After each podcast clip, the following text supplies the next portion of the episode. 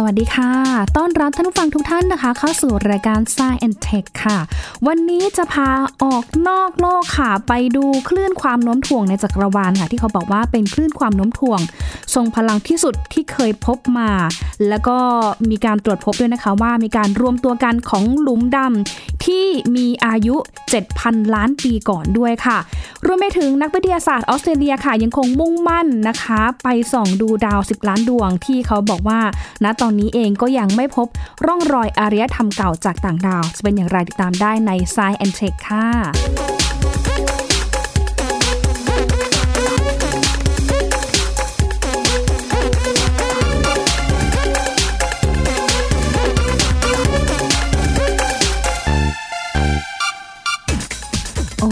พูดถึงเรื่องของคลื่นความโน้มถ่วงนะคะ เป็นที่รู้จักกันดีค่ะมาตั้งแต่ช่วงหลาย ๆ ปีที่ผ่านมา ที่มีการค้นพบนะคะ เห็นเป็นตัวเป็นตนเป็นรูปร่างชัดเจน แล้วก็มีหลักฐานชัดเจน อย่างในปี 2016 นะคะ ที่ทางไลโกเองจับคลื่น ความโน้มถ่วงนะคะ ที่เดินทางมาไกลมาก 1,300 ล้านปีแสงค่ะ โอ้โห ก็เดินทางมาถึงโลกเรานะ แล้วก็ทำให้เรารู้ว่าลุมดำที่ทางท่านอัลเบิร์ตไอน์สไตน์ได้มีการ ตั้งทฤษฎีไว้ก่อนหน้านี้มีจริงค่ะ เออขนลุกนะคะ แล้วก็ณตอนนี้เองค่ะ ล่าสุดนะคะ มีข่าวว่าไปเจอคลื่นความโน้มถ่วง ที่ทรงพลังที่สุดที่เคยพบ แล้วก็คลื่นเนี่ยนะคะ ก็เดินทางมาถึงโลก หลังจากที่มีหลักฐานปรากฏว่าคลื่นนี้นะคะ มันเกิดขึ้นจากการที่หลุมดำรวมตัวกันเมื่อประมาณ 7,000 ล้านปีก่อนนะคะ อันนี้มีหลักฐานชัดเจนค่ะ เพราะว่ามีอุปกรณ์สังเกตการคลื่นความโน้มถ่วง 3 แห่งของ LIGO Virgo นะคะ เป็นความร่วมมือกันเนาะระหว่าง LIGO กับ Virgo ที่อยู่อเมริกาแล้วก็อิตาลีเขาเนี่ยนะคะไปจับคลื่นความโน้มถ่วงหรือว่า gravitational wave ค่ะที่ทรงพลังสูงสุดเท่าที่เคยพบมาเลิศมากนะคะเพราะว่าคลื่นนี้ค่ะ มีพลังงานเทียบเท่ากับที่ปลดปล่อยออกมา จากวัตถุนะคะที่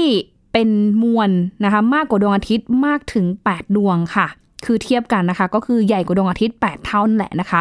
ซึ่งปรากฏการณ์นี้ค่ะ เป็นการสั่นสะเทือนของปริภูมิเวลาหรือว่า space time คือการอวกาศนะคะ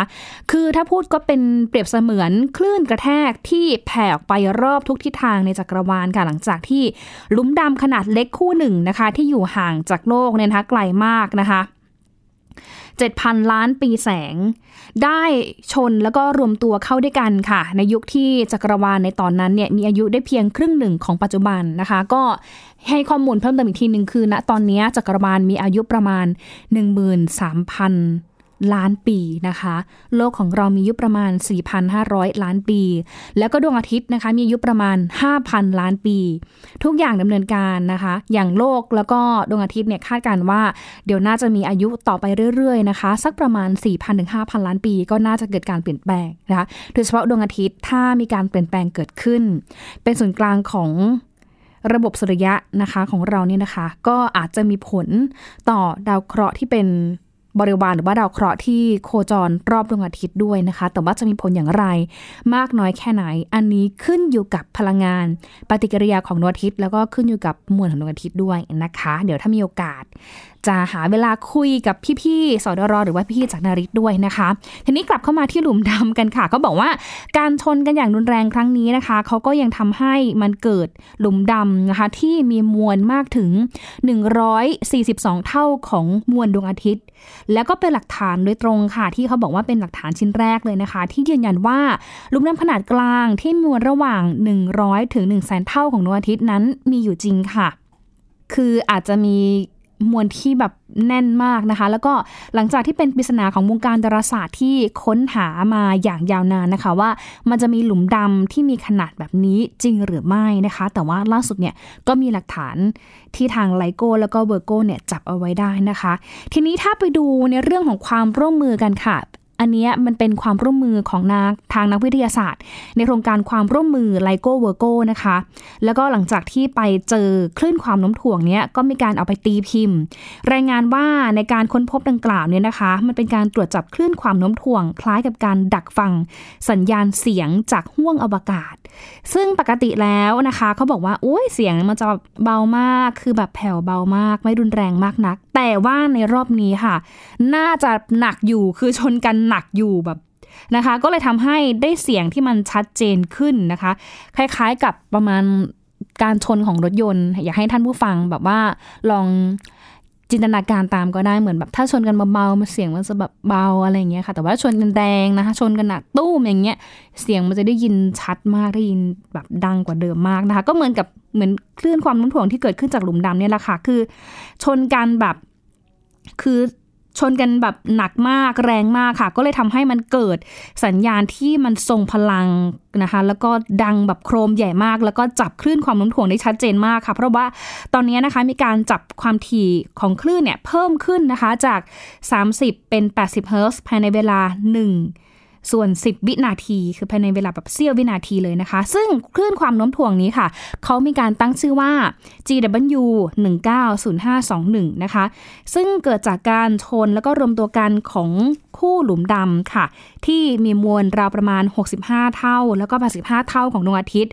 แล้วก็ข้อมูลนี้ก็สร้างความสงสัยให้กับทางนักวิทยาศาสตร์เหมือนกันนะคะว่า พวกมันเนี่ยนะคะ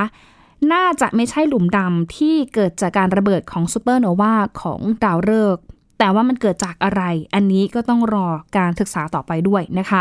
ทีนี้ถ้ามาดูในเรื่องของดาวฤกษ์ที่มีมวลระหว่าง 60 ถึง 130 เท่าของดวงอาทิตย์นั้น เขาบอกว่าพอ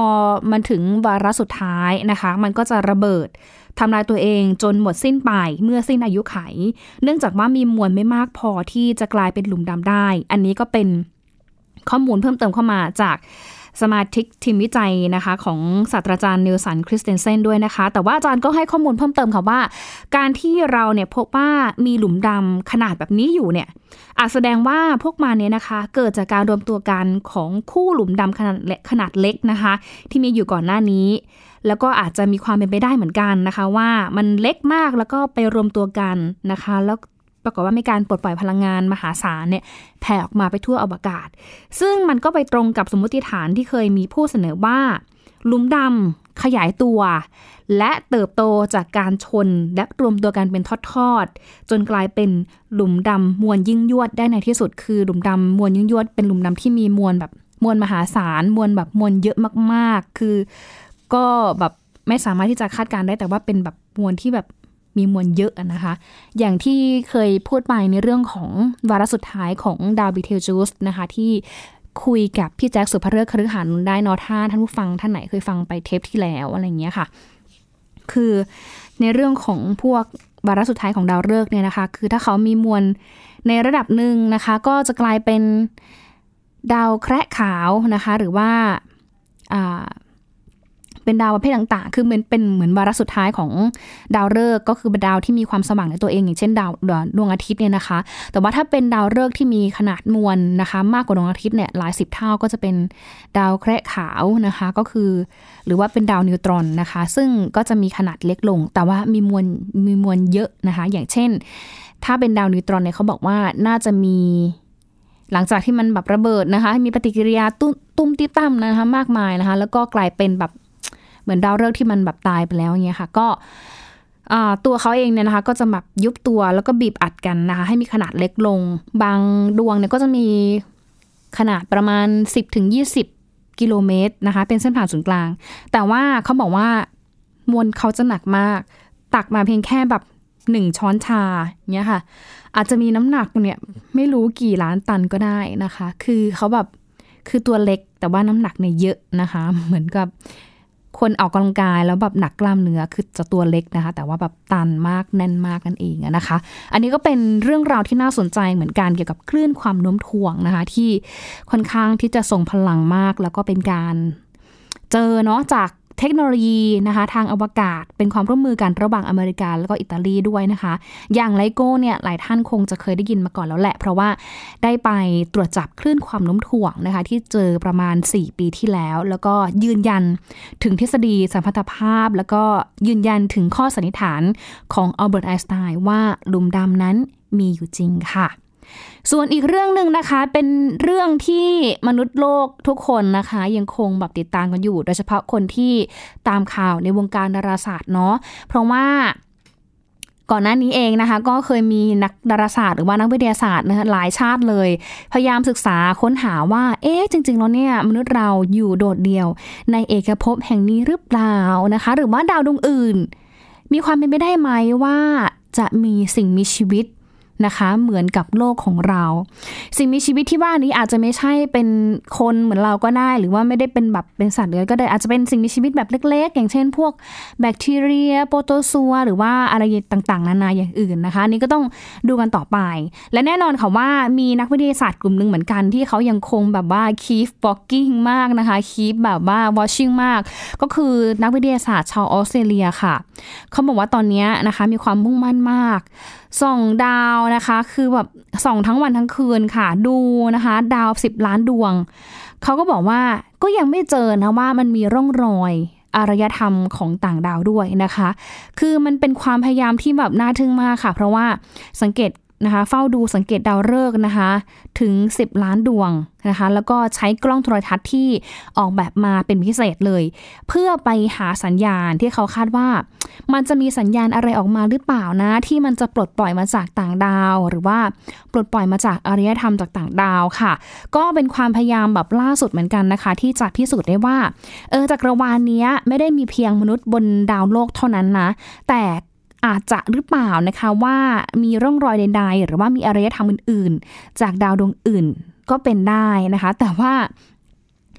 ซึ่งคำถามนี้มันก็ยังทำให้นักวิทยาศาสตร์ทั่วโลกหรือว่าหลาย ๆ คนเนี่ยนะคะ สนใจแล้วก็ทุ่มเทความพยายามในการศึกษามาก่อนนะคะ ศึกษาแบบไปเรื่อย ๆ นะคะ จนกว่าว่าจะเจอนะคะณตอนนี้ยังสรุปไม่ได้ว่ามีหรือไม่มีสิ่งมีชีวิตนอกโลกนะคะ เพราะว่าเราก็ยัง ไม่พบว่าไม่เจอหรือว่าไม่พบว่าเจอนะคะ ก็หาต่อไปเรื่อยๆนะคะ ซึ่งจากการที่ทางนักวิทยาศาสตร์ออสเตรเลียนะคะส่องดาวประมาณ 10 ล้านดวงเนี่ยแหละค่ะ มันก็ได้รับการเผยแพร่ไปเหมือนกันเมื่อวันที่ 8 กันยายนที่ผ่านมา คือเขารายงานว่าทีมนักวิทยาศาสตร์เนี่ยได้มีการใช้กล้องโทรทรรศน์ของโครงการ Murchison Widefield Array นะคะ ในรัฐเวสเทิร์นออสเตรเลียค่ะ ที่สามารถสังเกตดาวหลายล้านดวงในเวลาเดียวกัน คือแบบ ส่องไปปุ๊บ เจอปั๊บได้ข้อมูลปึ้งเลยนะคะ ซึ่งงานวิจัยนี้เขาบอกว่ายังมุ่งเป้าไปที่กลุ่มดาวเรือใบนะคะ ซึ่งมีดาวฤกษ์เนี่ยอยู่อย่างน้อยประมาณ 10 ล้านดวงค่ะ ทีนี้สิ่งที่นักดาราศาสตร์มุ่งหวังนะคะ ว่าจะพบจากการส่องภารกิจนี้นะคะ จากการส่องดาวก็คือ technosignature หรือว่าสัญญาณที่บ่งบอกถึงการมีอยู่ของเทคโนโลยีนอกระบบสุริยะ รวมถึงการปล่อยคลื่นวิทยุที่มีความถี่ใกล้เคียงกับที่ปล่อยจากอุปกรณ์อิเล็กทรอนิกส์อย่างเช่น โทรศัพท์มือถือ โทรทัศน์แล้วก็คลื่นวิทยุระบบ FM นั่นเองนะคะ เรื่องนี้ค่ะทางนักวิจัยนะคะบอกว่าเขาเนี่ยได้มีการเฝ้าดูท้องฟ้ารอบกลุ่มดาวเรือใบนะคะ นานถึง 17 ชั่วโมงค่ะ โดยเขาพยายามมองให้กว้าง แล้วก็มองให้ลึกที่เคยแบบมองเลยนะคะ คือแบบมองให้กว้างกว่าเดิมเนี่ยร้อยเท่า ลึกกว่าเดิมร้อยเท่า เพราะว่ามีเทคโนโลยีทันสมัยมากมายค่ะ แล้วก็บอกว่า การที่จะเฝ้าสังเกตแบบนี้มันไม่ใช่เรื่องง่าย เพราะว่ามันจำเป็นต้องไปขอความร่วมมือจากทางนักวิจัย แล้วก็อุปกรณ์ต่างๆนะคะ ในเครือจักรภพด้วยนะคะ ไม่ว่าจะเป็นโครงการขององค์การวิจัยวิทยาศาสตร์และอุตสาหกรรมแห่งเครือจักรภพ CS IRO ค่ะ แล้วก็บอกว่า หลังจากที่ร่วมมือกันส่องเนี่ยนานถึง 17 ชั่วโมงเนี่ยนะคะ โอ้โหแบบใช้เทคโนโลยีแบบทันสมัยมากๆเนี่ยนะคะ ก็ยังไม่เคยเจอว่ามันมี สัญญาณอะไรบอกเราว่ามันจะมีร่องรอยหรือว่ามีอารยธรรมต่าง ๆ หรือว่ามีเทคโนโลยีต่าง ๆ เกิดขึ้นมาจากต่างดาวนะคะ ก็คือยังไม่เจอข้อมูลอะไรเพิ่มเติมนั่นเองนะคะ ทีนี้เขาบอกว่ากว่าที่จะส่องดูดาว 10 ล้านดวงนะคะ แล้วก็ดูว่าเจอหรือไม่เจอเนี่ยนะคะ มันไม่ใช่เรื่องง่ายเลยนะคะ เพราะว่าอุปสรรคเนี่ยนะคะในการส่องหาเนี่ยนะคะมีเยอะมาก ไม่ว่าจะเป็นในเรื่องของ ความละเอียดนะคะ หรือว่าในเรื่องของการเซตอุปกรณ์ต่างๆ ที่สามารถดูได้ครอบคลุมมากกว่าเดิมด้วย แล้วก็ต้องมีการวางแผนอย่างดีด้วยนะคะแล้วก็นอกจากนี้ค่ะยังพบว่าในเรื่องของความที่กล้องโทรทัศน์เองเนี่ยบางรุ่นมันก็อาจจะมีความว่องไวได้ไม่ทันใจหรือว่าอาจจะไม่ไวต่อแสงต่อวัตถุบน ท้องฟ้าหรือว่าวัตถุในอวกาศเขาก็เลยต้องมีการเพิ่มนะคะ เพิ่มความว่องไวให้กล้องโทรทัศน์นะคะ แล้วก็เพิ่มในเรื่องของความถี่ด้วยนะคะ ซึ่งเขาบอกว่าถ้ามีการเพิ่มแล้วเนี่ยกล้องโทรทรรศน์เหล่านี้จะสามารถตรวจจับสัญญาณวิทยุที่คล้าย มาจากโลกในระบบดาวเคราะห์ที่อยู่ใกล้เคียงกันก็ได้นะคะ ซึ่งเขาบอกว่านอกจากเราจะช่วยในเรื่องของการหาอารยธรรมจากต่างดาวแล้วเนี่ย โครงการนี้เองนะคะก็จะช่วยให้มีการสำรวจระบบดาวฤกษ์หลายพันล้านระบบ เพื่อไปค้นหา signature หรือว่า technosignatureในมหาสมุทรดาราศาสตร์ของโลกอื่นๆ ต่อไปด้วยนะคะ ก็จะได้รู้ได้ว่า เอ๊ะมันคงมีความเป็นไปได้หรือเปล่านะคะ ว่ามันมีดาวดวงอื่น ที่น่าจะมีสิ่งมีชีวิตอยู่ด้วย เพราะว่าก่อนหน้านี้ก็เคยเจอใช่ไหมคะ exoplanet นะคะ หรือว่าเจอระบบดาวเคราะห์คล้ายๆ กับโลกของเราเนี่ยอยู่ห่างไปประมาณ 40 ล้านปีแสง ก็ไป40ปีแสงขออภัยค่ะ ก็ไปดูได้ว่าดาวเคราะห์นะคะที่เจอเนี่ยนะคะ มันอยู่ในโซนอบอุ่นหรือเปล่า หรือว่าอยู่ในโซนที่มันเอื้อต่อการ ดำรงอยู่ของสิ่งมีชีวิตหรือเปล่านะคะ ในเบื้องต้นเนี่ยณตอนนั้นเนี่ยเขาบอกว่ามันน่าจะมี 3 ดวงที่อยู่ในโซนอบอุ่น คือโซนที่สิ่งมีชีวิตอยู่ได้ ไม่ร้อนเกินไป แล้วก็ไม่เย็นเกินไปนะคะ แต่ถึงกระนั้นก็ตาม ยังคงต้องศึกษาอย่างต่อเนื่องค่ะเพราะว่าตอนนี้เทคโนโลยีของเราเนี่ยยังไปไม่ถึงว่า ดาวที่อยู่ไกลจากโลกเรา 40 ปีแสงเนี่ยนะคะ มันมีอะไรหรือว่ามีรายละเอียดอะไรเพิ่มเติมอยู่หรือเปล่า แต่ว่าที่แน่ก็คือ ถ้าเจอว่ามันมีดาวอยู่ไกลขนาดนี้ก็ถือว่าเป็นอีกเทคโนโลยีที่เจ๋งเหมือนกันนะคะ คือแบบ Amazing ในความมุ่งมั่น แล้วก็ความตั้งใจศึกษาเรื่องราวที่อยู่นอกโลกของมนุษย์เรามากเลยนะคะ เดี๋ยวช่วงนี้พักกันสักครู่ค่ะช่วงหน้านะคะ จะพาไปที่จีนกันหน่อยนะคะ บอกว่าตอนนี้นักวิทยาศาสตร์ในจีนค่ะ พบเซลล์ประสาทหลักที่ทำหน้าที่ ควบคุมการนอนหลับ จะเป็นเซลล์ประสาทแบบไหนนั้น ติดตามได้ใน Science Tech ในช่วงต่อไปค่ะ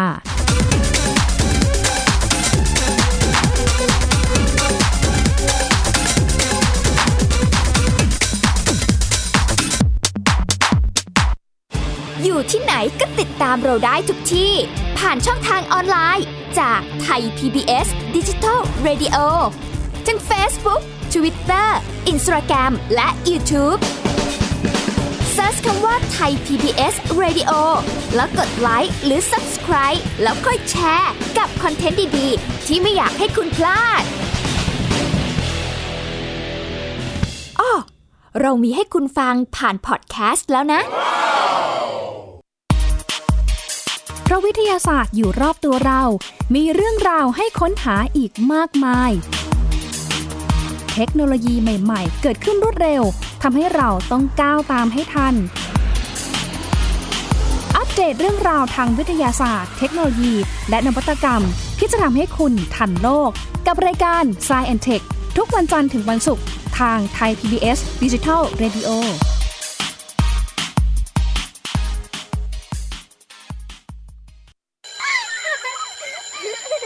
โรงเรียนเลิกแล้วกลับบ้านพร้อมกับรายการ Kids Hours โดยวัญญาชยโย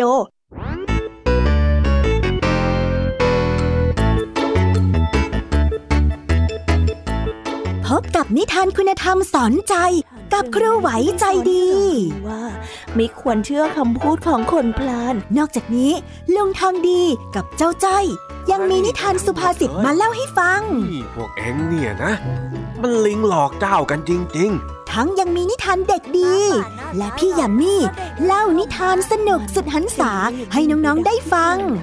ทุกวันจันทร์ถึงศุกร์ 17 นาฬิกา ทางวิทยุไทย PBS www.thaipbsradio.com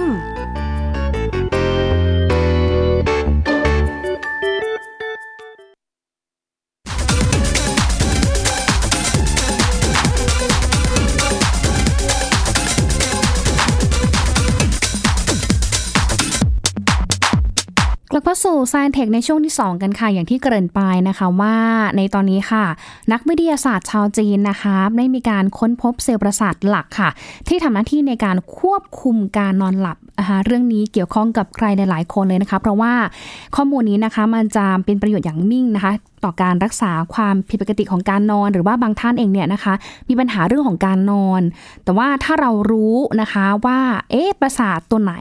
มันทำหน้าที่ควบคุมการหลับบางทีก็อาจจะทำให้ช่วยแก้ปัญหาทุกจุด แล้วก็ทำให้เราเนี่ยนะคะนอนหลับสบายมากยิ่งขึ้นนั่นเองนะคะ ทีนี้มันมีข้อมูลจากวารสาร Science ค่ะที่บอกว่าตอนนี้นักวิจัยจีนนะคะ สามารถระบุเซลล์ประสาทเฉพาะที่มีบทบาทสำคัญในการควบคุมการนอนหลับ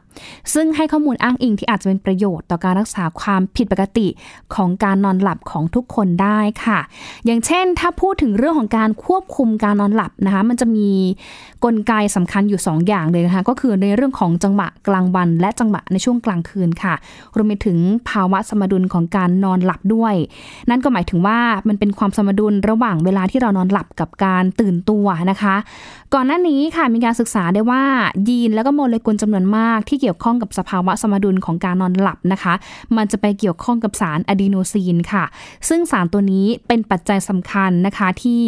มีผลทำให้เนี่ยเรานอนหลับหรือว่ารู้สึกตื่นได้ แต่ว่ายังก็ตามค่ะ เรื่องที่เซลล์ประสาททำงานอย่างไร เพื่อที่จะควบคุมการปล่อยอะดีโนซีนในสมองนั้น ตอนนี้ก็ยังไม่ชัดเจนด้วยนะคะ ทีนี้ทางนักวิจัยจากทางศูนย์ความเป็นเลิศ ด้านวิทยาศาสตร์และสมอง รวมถึงเทคโนโลยีอัจฉริยะสังกัดสถาบันบัณฑิตวิทยาศาสตร์จีน มหาวิทยาลัยปักกิ่งค่ะ เขาก็ไปออกแบบตัวเซ็นเซอร์นะคะ เพื่อที่จะตรวจจับอะดีโนซีน ไปเข้ารหัสทางพันธุกรรมที่มีความไวสูงค่ะ แล้วก็เอาตัวสารนี้นะคะ ไปวิจัยเกี่ยวกับหนู นะคะ ปรากฏว่าพวกเขาเจอนะคะเซลล์ประสาทที่ชื่อว่า glutamatergic ค่ะ ซึ่งมันอยู่บริเวณสมองส่วนหน้าคือส่วน basal นะคะ ตัวนี้มันจะทำหน้าที่ทำให้อะดีโนซีนเนี่ยเพิ่มขึ้น แล้วก็ไปเกิดการสะสมแรงกดดันที่ทำให้เราเนี่ยหลับเร็วมากขึ้นด้วยค่ะ ซึ่งผลการวิจัยตัวนี้นะคะ ก็ทำให้เราได้เห็นถึงกลไกของระบบประสาท ในการควบคุมสภาวะสมดุลของการนอนหลับ ซึ่งหลังจากนี้นะคะ ถ้าเจอข้อมูลนี้แล้วเขาก็บอกว่าเดี๋ยวจะเอาข้อมูลนี้แหละไปเสนอเชิงลึกเกี่ยวกับการศึกษา โรคของการนอนหลับได้อีกด้วยนะคะ บางท่านก็มีปัญหา คือนอนไม่หลับเลยนะคะ แบบตื่นขึ้นมาแบบงัวเงียนะคะ แถมไปทำงานก็ไม่สดชื่นไม่กระปี้กระเป๋านะคะ บางทีก็แบบใครพูดอะไรไม่เข้าหูก็งุดงิดนะคะ หรือว่าแบบจะคิดงานก็คิดไม่ออกนะคะ ก็ฝืนทำงานไปนะทั้งที่ตัวเองเนี่ยก็รู้สึกง่วง มันก็เลยทำให้การทำงานเนี่ยออกมาได้ไม่ดีหรือว่าบางครั้งเองเนี่ยอยากจะออกกำลังกาย แต่ปรากฏว่ามันยังง่วงนอนอยู่นะคะ เนื่องจากว่า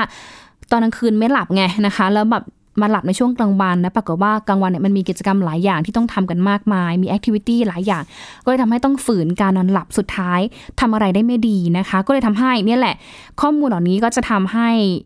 ทางคุณหมอหรือว่าทีมแพทย์เองนะคะนำข้อมูลเนี่ยไปศึกษาไปวิเคราะห์เพิ่มเติม เกี่ยวกับปัญหาการนอนหลับในผู้ป่วยด้วยนะคะ แต่ว่าหลักๆเลยค่ะมีเทคนิคนะสำหรับท่านไหนที่มีปัญหาเรื่องของการนอนหลับก็คือหนึ่งเลยพยายามที่จะวางแผน การนอนหลับให้ดีเขาบอกว่า